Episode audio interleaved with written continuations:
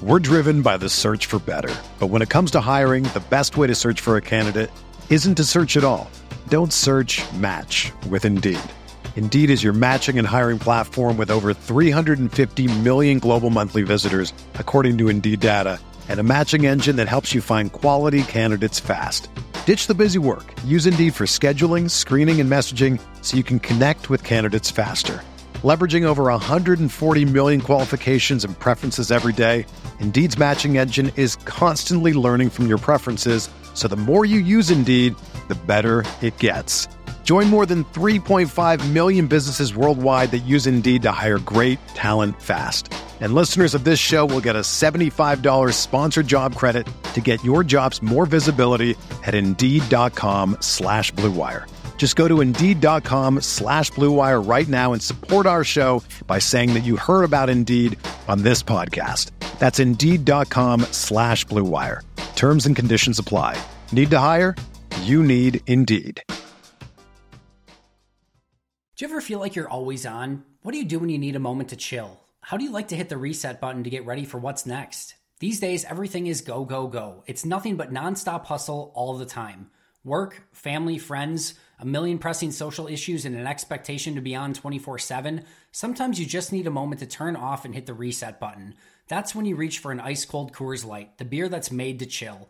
Listen, there's a lot going on in Green Bay right now, and I feel like we could all use a moment to chill with a Coors Light. See, Coors Light is cold lagered, cold filtered, and cold packaged. It's literally made to chill. It's as crisp and refreshing as the Colorado Rockies, perfect for a moment to unwind. Coors Light is what I choose when I need to unwind. So when you want to hit reset, reach for the beer that's made to chill. Get Coors Light in their all new look delivered straight to your door with Drizzly or Instacart. Coors Brewing Company, Golden, Colorado, and as always, celebrate.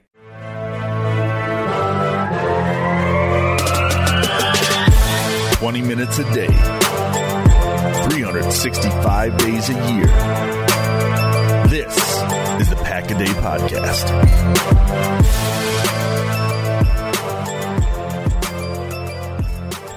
Hello, everyone, and welcome to the Saturday edition of the Pack a Day podcast. It is actually Sunday morning, excuse me. We recorded on Saturday, so I'm thinking that way. But it is game day. It is game day in Green Bay, Wisconsin. The Green Bay Packers will take on the Buffalo Bills today at Lambeau Field, coming off a pretty disappointing loss. There's been a lot of discussion about what happened in that game. I think, uh, well, we can talk a little bit about it, but the you know, there's been a lot of focus on the Clay Matthews roughing the passer play, and that's kind of taken away from just how poorly Green Bay played last week. So this is a a bounce back opportunity for them against a inferior opponent, coming off a big win against Minnesota last week. I'm your host today, Jacob Westendorf. If you listened last week, I was with Zach Jacobson on Saturday. Today I am not with Zach Jacobson. I am with an Ohio State Buckeye, which, for those that have followed my work, you know my disdain for them. And if you really don't live in Columbus, Ohio, or that area, you probably feel the same way I do. But Daniel Kortnick, and I apologize if I butchered that name, but Daniel, say hello to the people. Hello, yeah, um, no, it's uh, well, it's Daniel Kotnick. I, I don't, I, you're not the first, and you will not be the last one to ever mispronounce that last name. But I can understand why you you said Saturday to start off the bet because we're sitting here in our Michigan and Ohio State swag, so we're in a uh, we're in a college football state of mind. But game day, finally game day. And the only you mentioned Clay Matthews hit. It's been actually a bright spot on the week because it means that the national media is talking about the Clay Matthews hit and not about how terrible of the game that was against Washington, which has been one of the silver linings of that. Yeah, let's go over that real quick too, because last week I talked with, I mean, I've talked with some people about how that game went, and I have the theory of every year, maybe every NFL team does it, but I don't follow every NFL team as closely as I do Green Bay. But every year since the Packers have been quarterbacked by Aaron Rodgers, coached by Mike McCarthy, at the end of the year, you'll look back and they have that game of how in the world did they lose to that team? And so, for example, in 2011, it was the Kansas City Chiefs. In 2014, yeah. it was in Buffalo. They just have games like that every single year. And that's kind of what I'm hoping this game turns into. But there's been a lot of overreaction to this because we don't really know if they're good or bad. So, Dan, what do you think? Um, what do you think took place last week, and what do you think it means moving forward, if anything? I think you make. I think you kind of hit it on the head with. I hope that it's going to be just that one outlier game. And yeah, you brought up the Buffalo game four years ago because I was trying to think back to the last time that the Packers played Buffalo, and it was that Kyle Orton game where it almost kind of has the same feeling as this one, where you go into it thinking that the Packers should handle this game very easily, and then Kyle Orton, of all people, came out and led the Bills against them. I, I hope it's just that one game, and for me, I don't know if it's just the optics of it, watching it on TV, that it seems like every time you go play in Washington, that field is just the absolute worst field. Maybe second to only Soldier, Soldier Field, and how yeah. terrible that field holds up. That every time you go play there, it's almost like a crapshoot about what could happen, just because that field evens everything out so much that really anything can happen there. So you just pray that it, it doesn't turn into a trend. Yeah, you do. And I mean, I think that the Packers. I mean, you watch the game; they had a lot of missed opportunities. Uh, the final score was thirty-one to seventeen. They had several chances to cut that deficit. They had several chances to tie the game early on. They gave up 28 points in the first half, only three points in the second half, and that's starting to become a bit of a scary trend of the Packers' defense only playing well for a portion of the game. So, in Chicago, for example, they gave up 10 points on their first two drives, and it was just like that they scored. Um, the Minnesota game, they fell apart in the fourth quarter. Now, granted, a lot of that shouldn't have happened. If the Clay Matthews play is ruled correctly and Jaire Alexander has an interception, none of that stuff matters. But at the same time, as Mike Pettine said, they didn't handle that very well, and they didn't. I mean, Kirk Cousins is moving up and down the field in the fourth quarter on them. Before that series, they gave up a 75-yard bomb to Stefon Diggs. It was just uh, just a rough go, and then I mentioned you know the first half in, in Washington, they're giving up 28 points to Alex Smith, Adrian Peterson, and Vernon Davis. If that sounds like a 2009 All Pro team, it's because it probably was. Uh, just a rough go, a hard trend. Offensively, they're dropping passes. Randall Cobb usually pretty sure-handed. He had a couple big drops and a fumble. Davante Adams had a drop. Aaron Rodgers didn't play that well. Uh, we'll talk about the distribution of playing time for some of the guys too. Um, and let's actually get to that right now because last week was the first week that Aaron Jones was back. So the Packers have their full backfield stable. I think everybody would agree they have three useful running backs. Aaron Jones, obviously, I just mentioned. Ty Montgomery is a useful player, and Jamaal Williams is a short yardage grinder and the best pass protecting running back on the team, as everyone that is on Twitter will be willing to let you know at a moment's notice if you suggest he shouldn't be on the field. I like Mike McCarthy. Anybody that's listened to me knows that I feel that way about him. Uh, if there is a a problem that you can have with him, I think one of his biggest criticisms is he becomes loyal to guys he likes, if you will. Don Barclay is an example. That was Donnie Barclay for years. That was a punchline, at least in my world. I don't know if that became a national thing or not, but it was for me. Uh, Jamaal Williams appears to be one of those guys, and I mean, Dan, last week they showed a graphic, and Tom Silverstein reported the Packers average almost a full yard and a half more per play with Aaron Jones on the field as opposed to one of the other two running backs. So what what do we have to do as people outside of the organization to get the team to realize 33 needs to be the guy, if you will? I don't know. Do we like start a petition or go picket in front of Lambeau Field? I, I don't know. I mean, it's but it's a travesty either way that Aaron Jones only six carries in his first game back, and I was a little extra pissed because I drafted Aaron Jones like in almost all of my fantasy leagues because I was trying to be the smartest guy in the room. Like, no, guys, trust me. Week number three, he's going to come out here and he's going to be an absolute monster. And so I started him in like almost all of my leagues, and I ended up getting killed by what you said, the Mike McCarthy loyalty to players. And I think also too, just a little conservative at times. It's like let these guys go out here and just show what they can do. I don't really care if he's hasn't seen any game action in the last two weeks. He had a full preseason of showing you what he's capable of. If anything, you should have been running him extra because he doesn't have the wear and tear of two weeks of football on his legs. I, I think that it's I think it's partly that that conservative mindset that can really bog down that offense, and I just hope that moving into this game, he gets more carries. I think that he probably will, just because that's how it goes. He's you know gradually goes up and up as he gets a little bit more. Mike McCarthy gets a little bit more comfortable having him back in his in his backfield, but for me, it just I don't know if I don't. It's one of those things where I just don't know if maybe I'm overthinking it because it just seems like so obvious that he should be getting more playing time, and it's like, am I missing something? Is there a scheme I'm not looking at? Like, you know, what am I missing that he shouldn't be getting more time? Yeah, that's the part that is a little bothersome to me. Is you watch the game and you sit down and you watch Jamaal Williams and you're like, okay, and then you watch Ty Montgomery and you're kind of like, okay, and then Aaron Jones gets the ball, and this isn't like a scouting term or I don't have any fancy words for it. It just looks different.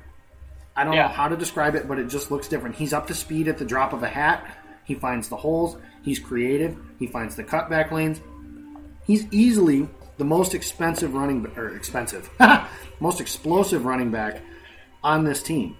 And I mean, I think that he's good enough in pass protection. So for those of you that bring that point, like Yes, Jamaal Williams is a stud in pass protection. I don't think there's any doubt about that. Him stoning Anthony Barr a couple weeks ago is a perfect example.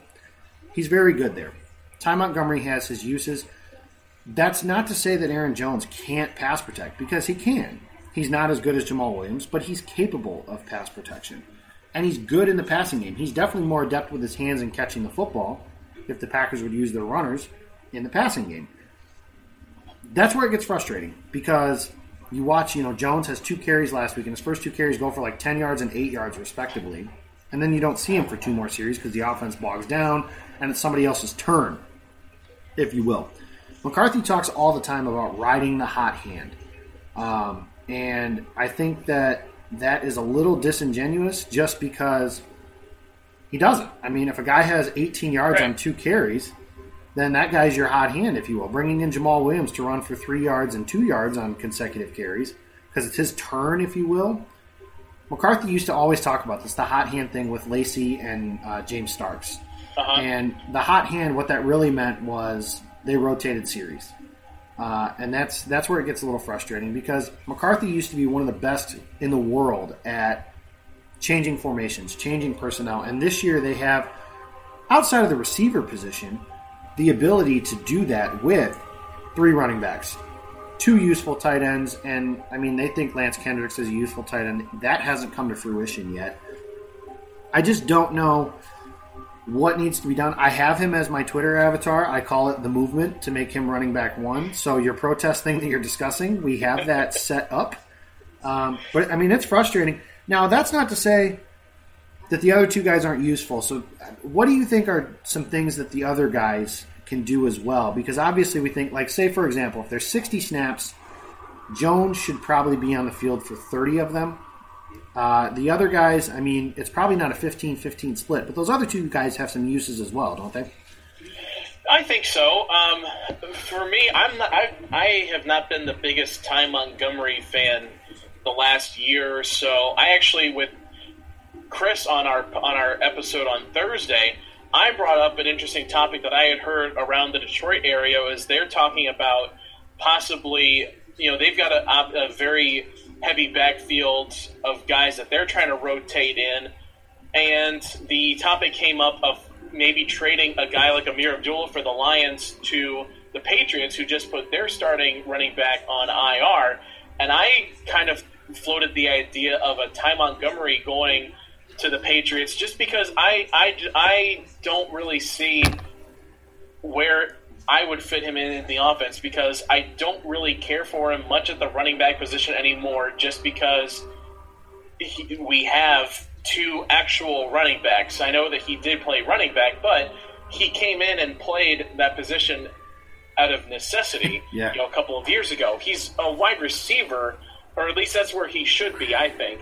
And if you want to move him back to wide receiver, well, where does he fit in when you've already got this young stable of wide receivers that you're trying to rotate in? And I think if you move him back to wide receiver, you bog yourself down there, you create a bit of a log jam, and don't let those young guys get the experience. I I don't really see the place for Ty Montgomery on this offense. I would be interested to see maybe if you put in a almost run a kind of triple option style of Jones, Williams, and Rodgers in the backfield, and now you've kind of got the best of both worlds mm-hmm. at a certain point. You have Jones as a, or excuse me, Williams as a running, uh, the um, the pass blocking, and now you can maybe run a little bit of play action of option it to Jones. You can throw, set something. I, I think that just creates a lot of different interesting uh, ideas and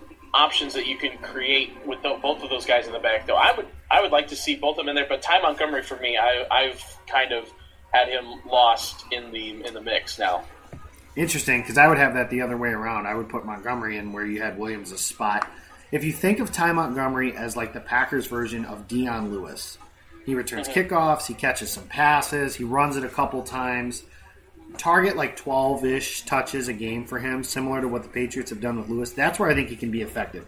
If you're asking him to carry the ball 20 times a game, then I think you're setting him up to fail. Um, yeah. I, I, I don't think the Packers would trade Montgomery, as you mentioned, just because, I mean, what value can you get for a guy who, I mean, he's done some exciting things, but you're not trading him for like a pass rusher, for example, which is something they could use, or help at the safety position, which is something they could use. And that's actually a really good transition into the next line here. There's a story that came out today from Rob Demovsky uh, about the departure of Micah Hyde. Micah Hyde is obviously coming back as a Buffalo Bill. He was an All Pro last season as a safety. When he was in Green Bay, whether out of necessity or out of misuse of position, which wouldn't be a surprise because they've done the same thing with Damarious Randall, for example, playing guys out of position. Micah Hyde was a slot cornerback uh, and sometimes played on the outside as well. So he's coming back, and at the time, you know, somebody asked, you know, how could the Packers let that guy walk? Uh, and what it says in there is at the time, Ted Thompson was, quote, not at his peak, which I think we all kind of knew to some degree at least. Yeah. And he was relying on Russ Ball, the salary cap guy, with no scouting background to make decisions like that of basically can they fit him under the cap, not prioritizing him as a player, but fitting him under the cap. To me, here's my thing. Micah Hyde, I think, was a average to above average player in Green Bay. I think a lot has been made of him walking as if they let Darrelle Revis walk, uh, and that's the part where I get a little a little bothered um, because yes, Hyde had some really big plays. He had a huge play in that Cowboys game, for example, in the playoffs. He had the interception on Dak Prescott. He was good around the ball. He was a good punt returner during his time in Green Bay. He was a useful player. Uh, but for every one of those plays, you could see like Something that reminds me of him as well is that year where they played the Cowboys, ran the table, and uh, played the Cowboys in the playoffs. They played Washington before that. And what they did there was, excuse me, actually, this is the year prior, not that year. So the year prior, Hyde was covering DeSean Jackson in the slot. And it wasn't even a competition. Like Jackson ran right by him. It was a straight go route. He didn't shake him, anything like that the Packers clearly needed to get some younger speed on the defense. And I think eventually, once Jaire Alexander develops, you'll kind of see exactly what that what that vision of theirs was. It just didn't work for them since Hyde's been gone for a few reasons. But they needed some younger speed on the field, and Hyde didn't fit. Like he's not fast, he's not quick. He's just kind of a a solid football player, if you will. Now, if they could have gotten him back for like, I think he ended up getting five years, thirty-two million from Buffalo. If they could have gotten him back for like the Morgan Burnett deal in uh, Pittsburgh, three years, fifteen mil, that I think would have been doable. Uh, but anything above that, I personally don't have a problem with them letting him walk because he wasn't going to play safety. Now, the hard part about that is now you look at the state of the Packers safety position. Obviously, they could use Micah Hyde back there, but it's not like a one for one switch because as soon as Hyde left, they drafted Josh Jones in the second round. They had higher hopes for him. For whatever reason, that hasn't worked out yet, and it may not ever. We don't know. Kentrell Brice, they clearly like him quite a bit for reasons I'm not sure of. Ha Ha, Clinton Dix was a first round pick coming off of a Pro Bowl season. Now, you can say what you want about the Pro Bowl process, and I understand that, but he had a pretty good year that year. Um, but what really speaks to me there, Dan, is that Ted Thompson essentially ceded control, and the Packers have been operating under a different general manager, in essence, for a few seasons. What that says to me is I like Ted Thompson. I think he done a good he did a good job in Green Bay. He built a Super Bowl team. He drafted Aaron Rodgers. He knew when to move on to Aaron Rodgers. The problem I have with that is the Packers, for whatever their reasons were, and we may never know what they are, but if this guy is ceding control and not the guy anymore, you need to move on. And I think the Packers should have moved on from him when that time started to be evident. You could have hired Russ Ball. You could have hired uh, Brian Gutekunst, as they did eventually, or Eliot Wolf. They had guys in house. They wanted those guys to be the general manager. It didn't work out. What does that say to you that he basically gave control to Russ Ball? Because my concern is the guy that has no scouting background, and it was the same concern I had when they were talking about hiring him. How much damage has he done in that short time frame moving forward? Well, I think you can. I think it kind of shows, and I think it makes a lot of those other decisions, like letting Casey Hayward walk, uh, you know, letting T.J. Lang walk. Now, obviously, T.J. Lang not at the same level, but I mean, right now, how much would you kind of give to have a T.J. Lang sitting in your offensive line right now? I think that for me, it's one of those things that the Packers are kind of it's their double edged sword as loyalty. Yep. We kind of mentioned it with Mike McCarthy there and the playing style, and I think it goes all the way through the organization. Is there's this this unquestionable loyalty that the Packers have to some players and to some people, and yeah, Ted Thompson did a great job, and we you you could have even seen it with Dom Capers a little bit too. I know that's a yep. bit of a a hot button issue with a lot of people about when he should have been when he should have been gone, and uh, same thing with Ted Thompson.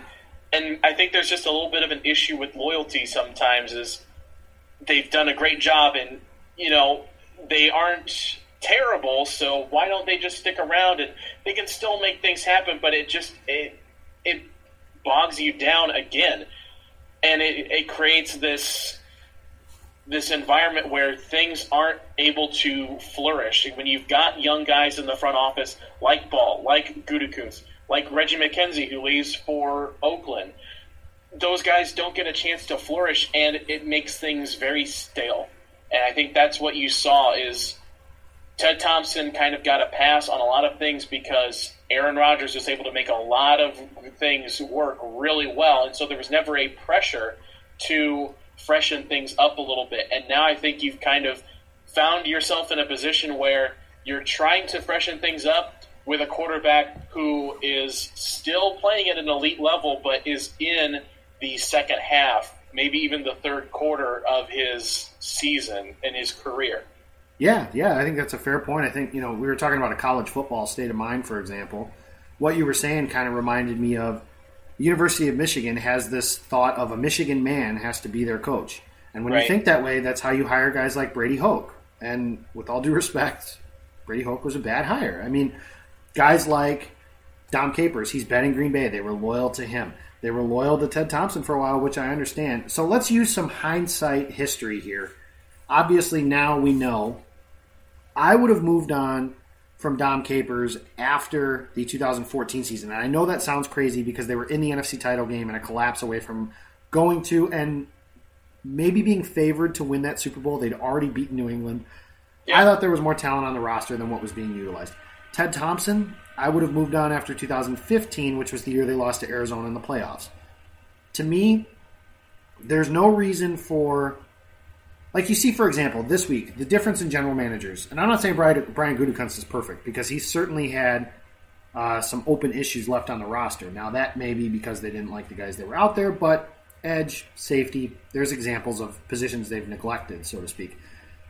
But he signs Bashaud Breeland this week, and because Davon House is hurt. Where I know for a fact if Ted Thompson was still the general manager, we're talking about how Herb Waters could potentially be a decent player, or some random practice squad guy you've never heard of becoming a prominent player. That's how you end up with guys like LaDarius Gunter covering Julio Jones in the NFC Championship game.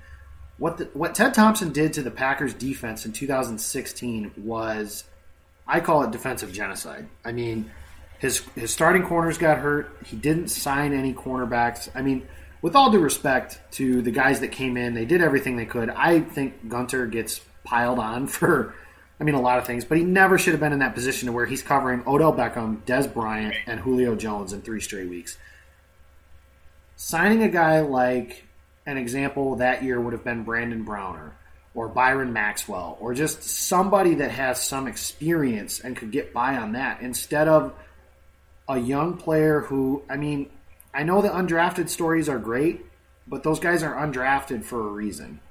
Um, and that's where I think this Breeland signing, which we haven't talked about, um, I think it could pay some dividends.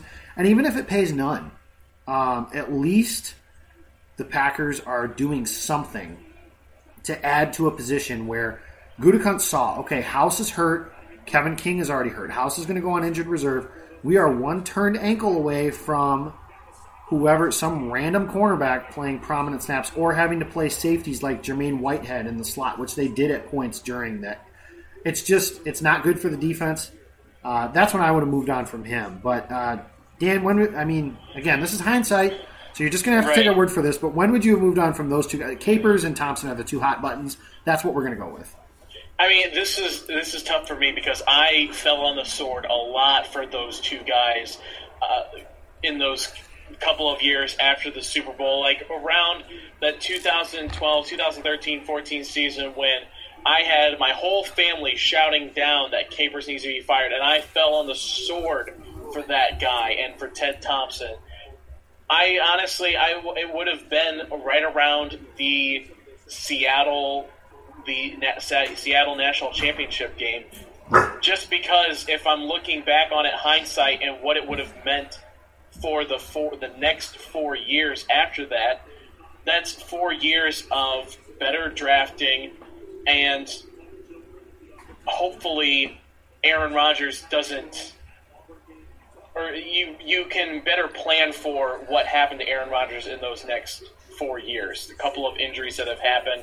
I think if you're looking, I, I wouldn't have made it then because obviously I was I was still a big homer, and I think it was a bit of a knee jerk reaction to do. People wanted something to happen after that NFC Championship game. They wanted heads to roll, and I, I think it was a bit of a knee jerk reaction then. But looking back on it, that's when I would have pulled the trigger on those two. And I think also you mentioned not bringing in a defensive player like that. I think the problem with that too was that Dom Capers' defense was so complicated. Yep. There were so many things that you had to get, and that a guy like Brashard Breeland coming into this that defense, if it was right now, he's not playing for maybe the next week or two just because he has to try and learn what all of these different coverages and different things mean. When Mike Pettine's defense, yeah, it's a little bit more. Maybe it's not as maybe it's not as uh, you know sophisticated as Dom Capers, but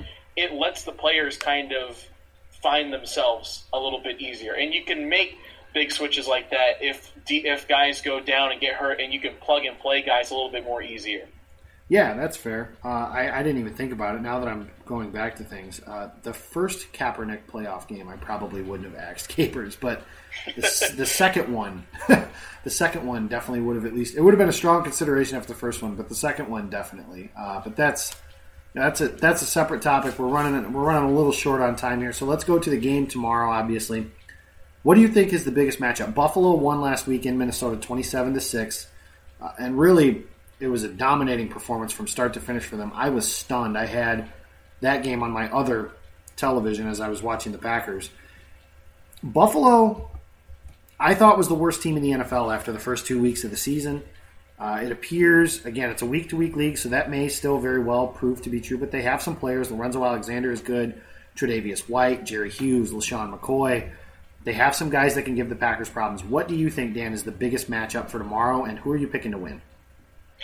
Well, uh, before that, last week, yeah, I that was I thought that was going to be my biggest bright spot was Buffalo beating Minnesota because in my Survivor League, about fifty percent of the people left in our league picked the Vikings, and I was like, perfect. I'm going to move on, and there's going to be ten people left, and I picked Jacksonville to beat the Tennessee Titans, Ouch. who lost nine to six. As I'm sitting there watching them lose, and on the other screen watch the Packers do what they were doing. I think the biggest thing for today, and it's been probably the last couple of weeks, is the offensive line against this front seven for Buffalo. You've got to be able to find a way to keep Aaron Rodgers upright. I don't care if I, I don't care what kind of offense you're going to run. It has to be something where Aaron Rodgers is not having to run for his life every other play to try and make some kind of play happen. The injuries still plaguing that offensive line. Bulaga, they say, is going to try and give it a go for this week. I don't know how healthy he can be anymore just because I was already surprised that he came back as quick as he did from that ACL, and now you're dealing with a back injury. I think it's that you've got to control that front seven. If you could do that, the uh, the run game starts working. Aaron stays upright and a little bit healthy. I think hopefully that the last last week was a bit of a wake up call to not sleep on Buffalo. So I hope that they come out and play with a little bit more concentration and focus in this game. I still think the Packers win this game. I think it could be a game that ends up being a lot closer than it probably should be, at least when you look at it on paper. But I think Green Bay still comes out on top. That's fair. Uh, I, I'm actually going to go on the defensive side of the ball. I think you're playing a rookie quarterback who, I mean, I know that the narrative is that he played well last week because they scored 27 points against Minnesota's defense. Minnesota's offense was so bad last week. They were inside the Vikings 40, it felt like, for the majority of the game. Allen didn't it's not like he was beating them down the field. He had one big play down the field to the tight end. This is a guy who, if you're going to be a good defense, I always say, you know, you have to make your layups, if you will. Yeah. This is a bad quarterback, uh, or at least a rookie, inexperienced rookie quarterback. This is somebody you got to have two or three turnovers against. This is somebody make make the game a little bit easier for an offense that's still kind of finding its way. I know that you know we've talked about slow starts. We've talked about years they've started slow. 2010 they were three and three. 2014 they were one and two. Rodgers says relax, and they end up being the best offense in football. I don't think you're going to see that this week, but I do think Green Bay should win this game handily. Uh, I'm not talking like 42 to nothing or what is it? Corey Behnke's 60 to nothing every week. Uh, I'm not going to go that far, but I mean I'm I'm thinking like 37-14. That's how they should win this game. I still have faith in the current structure, the quarterback, the head coach to correct the issues that have taken place. And I think the defensive coordinator, if there was a game to put a full game together, this Yeah. is the one to do it. So I like Green Bay to win, and I like them to win relatively big. Uh, I think you know field conditions. I don't know how much that's going to matter. Um, well, I mean, we'll see. We'll see how it goes tonight. Here's a bonus. So you guys are listening to this Sunday morning, so you're going to know if we were right or wrong or not. But tonight, the Ohio State Buckeyes will invade Creepy Valley and take on the Penn State Nittany Lions. Dan, who's going to win? That might be the matchup that decides the Big Ten champion. It very well could. I would feel a lot better about this game if Nick Bosa was going to be playing. That's future I- Green Bay Packer Nick Bosa. I am, I am riding the Nick Bosa in green and gold train. I am the conductor of that train. Um, I always just have the worst feeling about playing in Penn State and Iowa. I have the worst Yep. feeling playing in those games because anything can happen when you play there. I still think that Ohio State comes out on top. I think it turns into a bit of a shootout just because Trace McSorley, I think, is the best quarterback in the Big Ten Yeah. right now. I, Haskins could be next year, but I mean, the guy is still very raw. He hasn't really faced a test yet like Penn State. So I, I still like Ohio State. Not huge because they never really go out and win huge in these games like this, but I, I'll still take Ohio State. So there you go. He likes the Buckeyes to win. Uh, you guys will know whether or not that turned out to be true uh, by the time you've listened to the show. But thank you guys for listening in to Pack a Day. Follow us. It's at Pack a Day Podcast. You can follow me personally. I am at Jacob Westendorf. And announcement for myself is I will be doing this every Saturday now with Zach Jacobson, who I was with last week. He's out today, so that's why I have the pleasure of Mr. Kotnick's company today. Did I get it right that time? Yeah, you got I did. There we time. go. See, just give me two. give me two chances. I'll get it right the second one. Uh, but I'll be here every Saturday for you guys breaking down games, with the exception of next Saturday. I will be in Detroit uh, to watch the Packers take on the Detroit Lions. That is my bachelor party. So uh, big Now, excitement. where, there. where are you going? Because I, I live in Detroit. I'm I'm uh, I'm looking at Ford Field right now. Oh so- yeah, we'll be at Ford Field, Where- so I might have to where, ask where you you, for. where are you going for the bet? Are you doing any of the other stuff around it? Oh yeah, we might have to ask you for some input then after we're done here. So there you go. Hit That'll be up, awesome. yeah. Okay, that'll be cool then. And uh, yeah, Dan, tell us where we can find you on Twitter and all your other stuff. Uh, you can follow me and at me after if the Ohio State plays poorly tonight on Twitter at DK all the way. DK all the way. There you go. I'm at Jacob Westendorf. Thank you guys for listening in to this version of Pack a Day and go Pack Go. Go Pack Go. Six seconds ago, ball just outside the four. Rodgers shotgun looks to his right. Snap to A-Rod. Throws right side. Yes! Touchdown! And a dagger! The dagger to Andrew Paulus on the right side! Aaron pointing to the right now. Gets the snap. Looking. Throws left side of the end zone. Leaping right at Davante Adams. Yes! Touchdown Green Bay! A spectacular throw and catch to the left side of the end zone. Rodgers from the 42 of New York, fourth down and two. Snap to A-Rod. Looking downfield, scrambles right. Now winds up, rainbows into the end zone. It is caught. Left side of the end zone. Randall Cobb. Touchdown, Green Bay.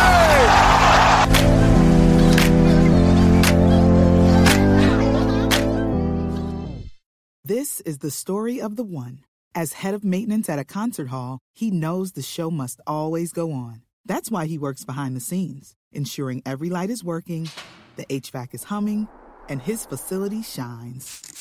With Grainger's supplies and solutions for every challenge he faces, plus 24 7 customer support, his venue never misses a beat. Call click grainger.com or just stop by.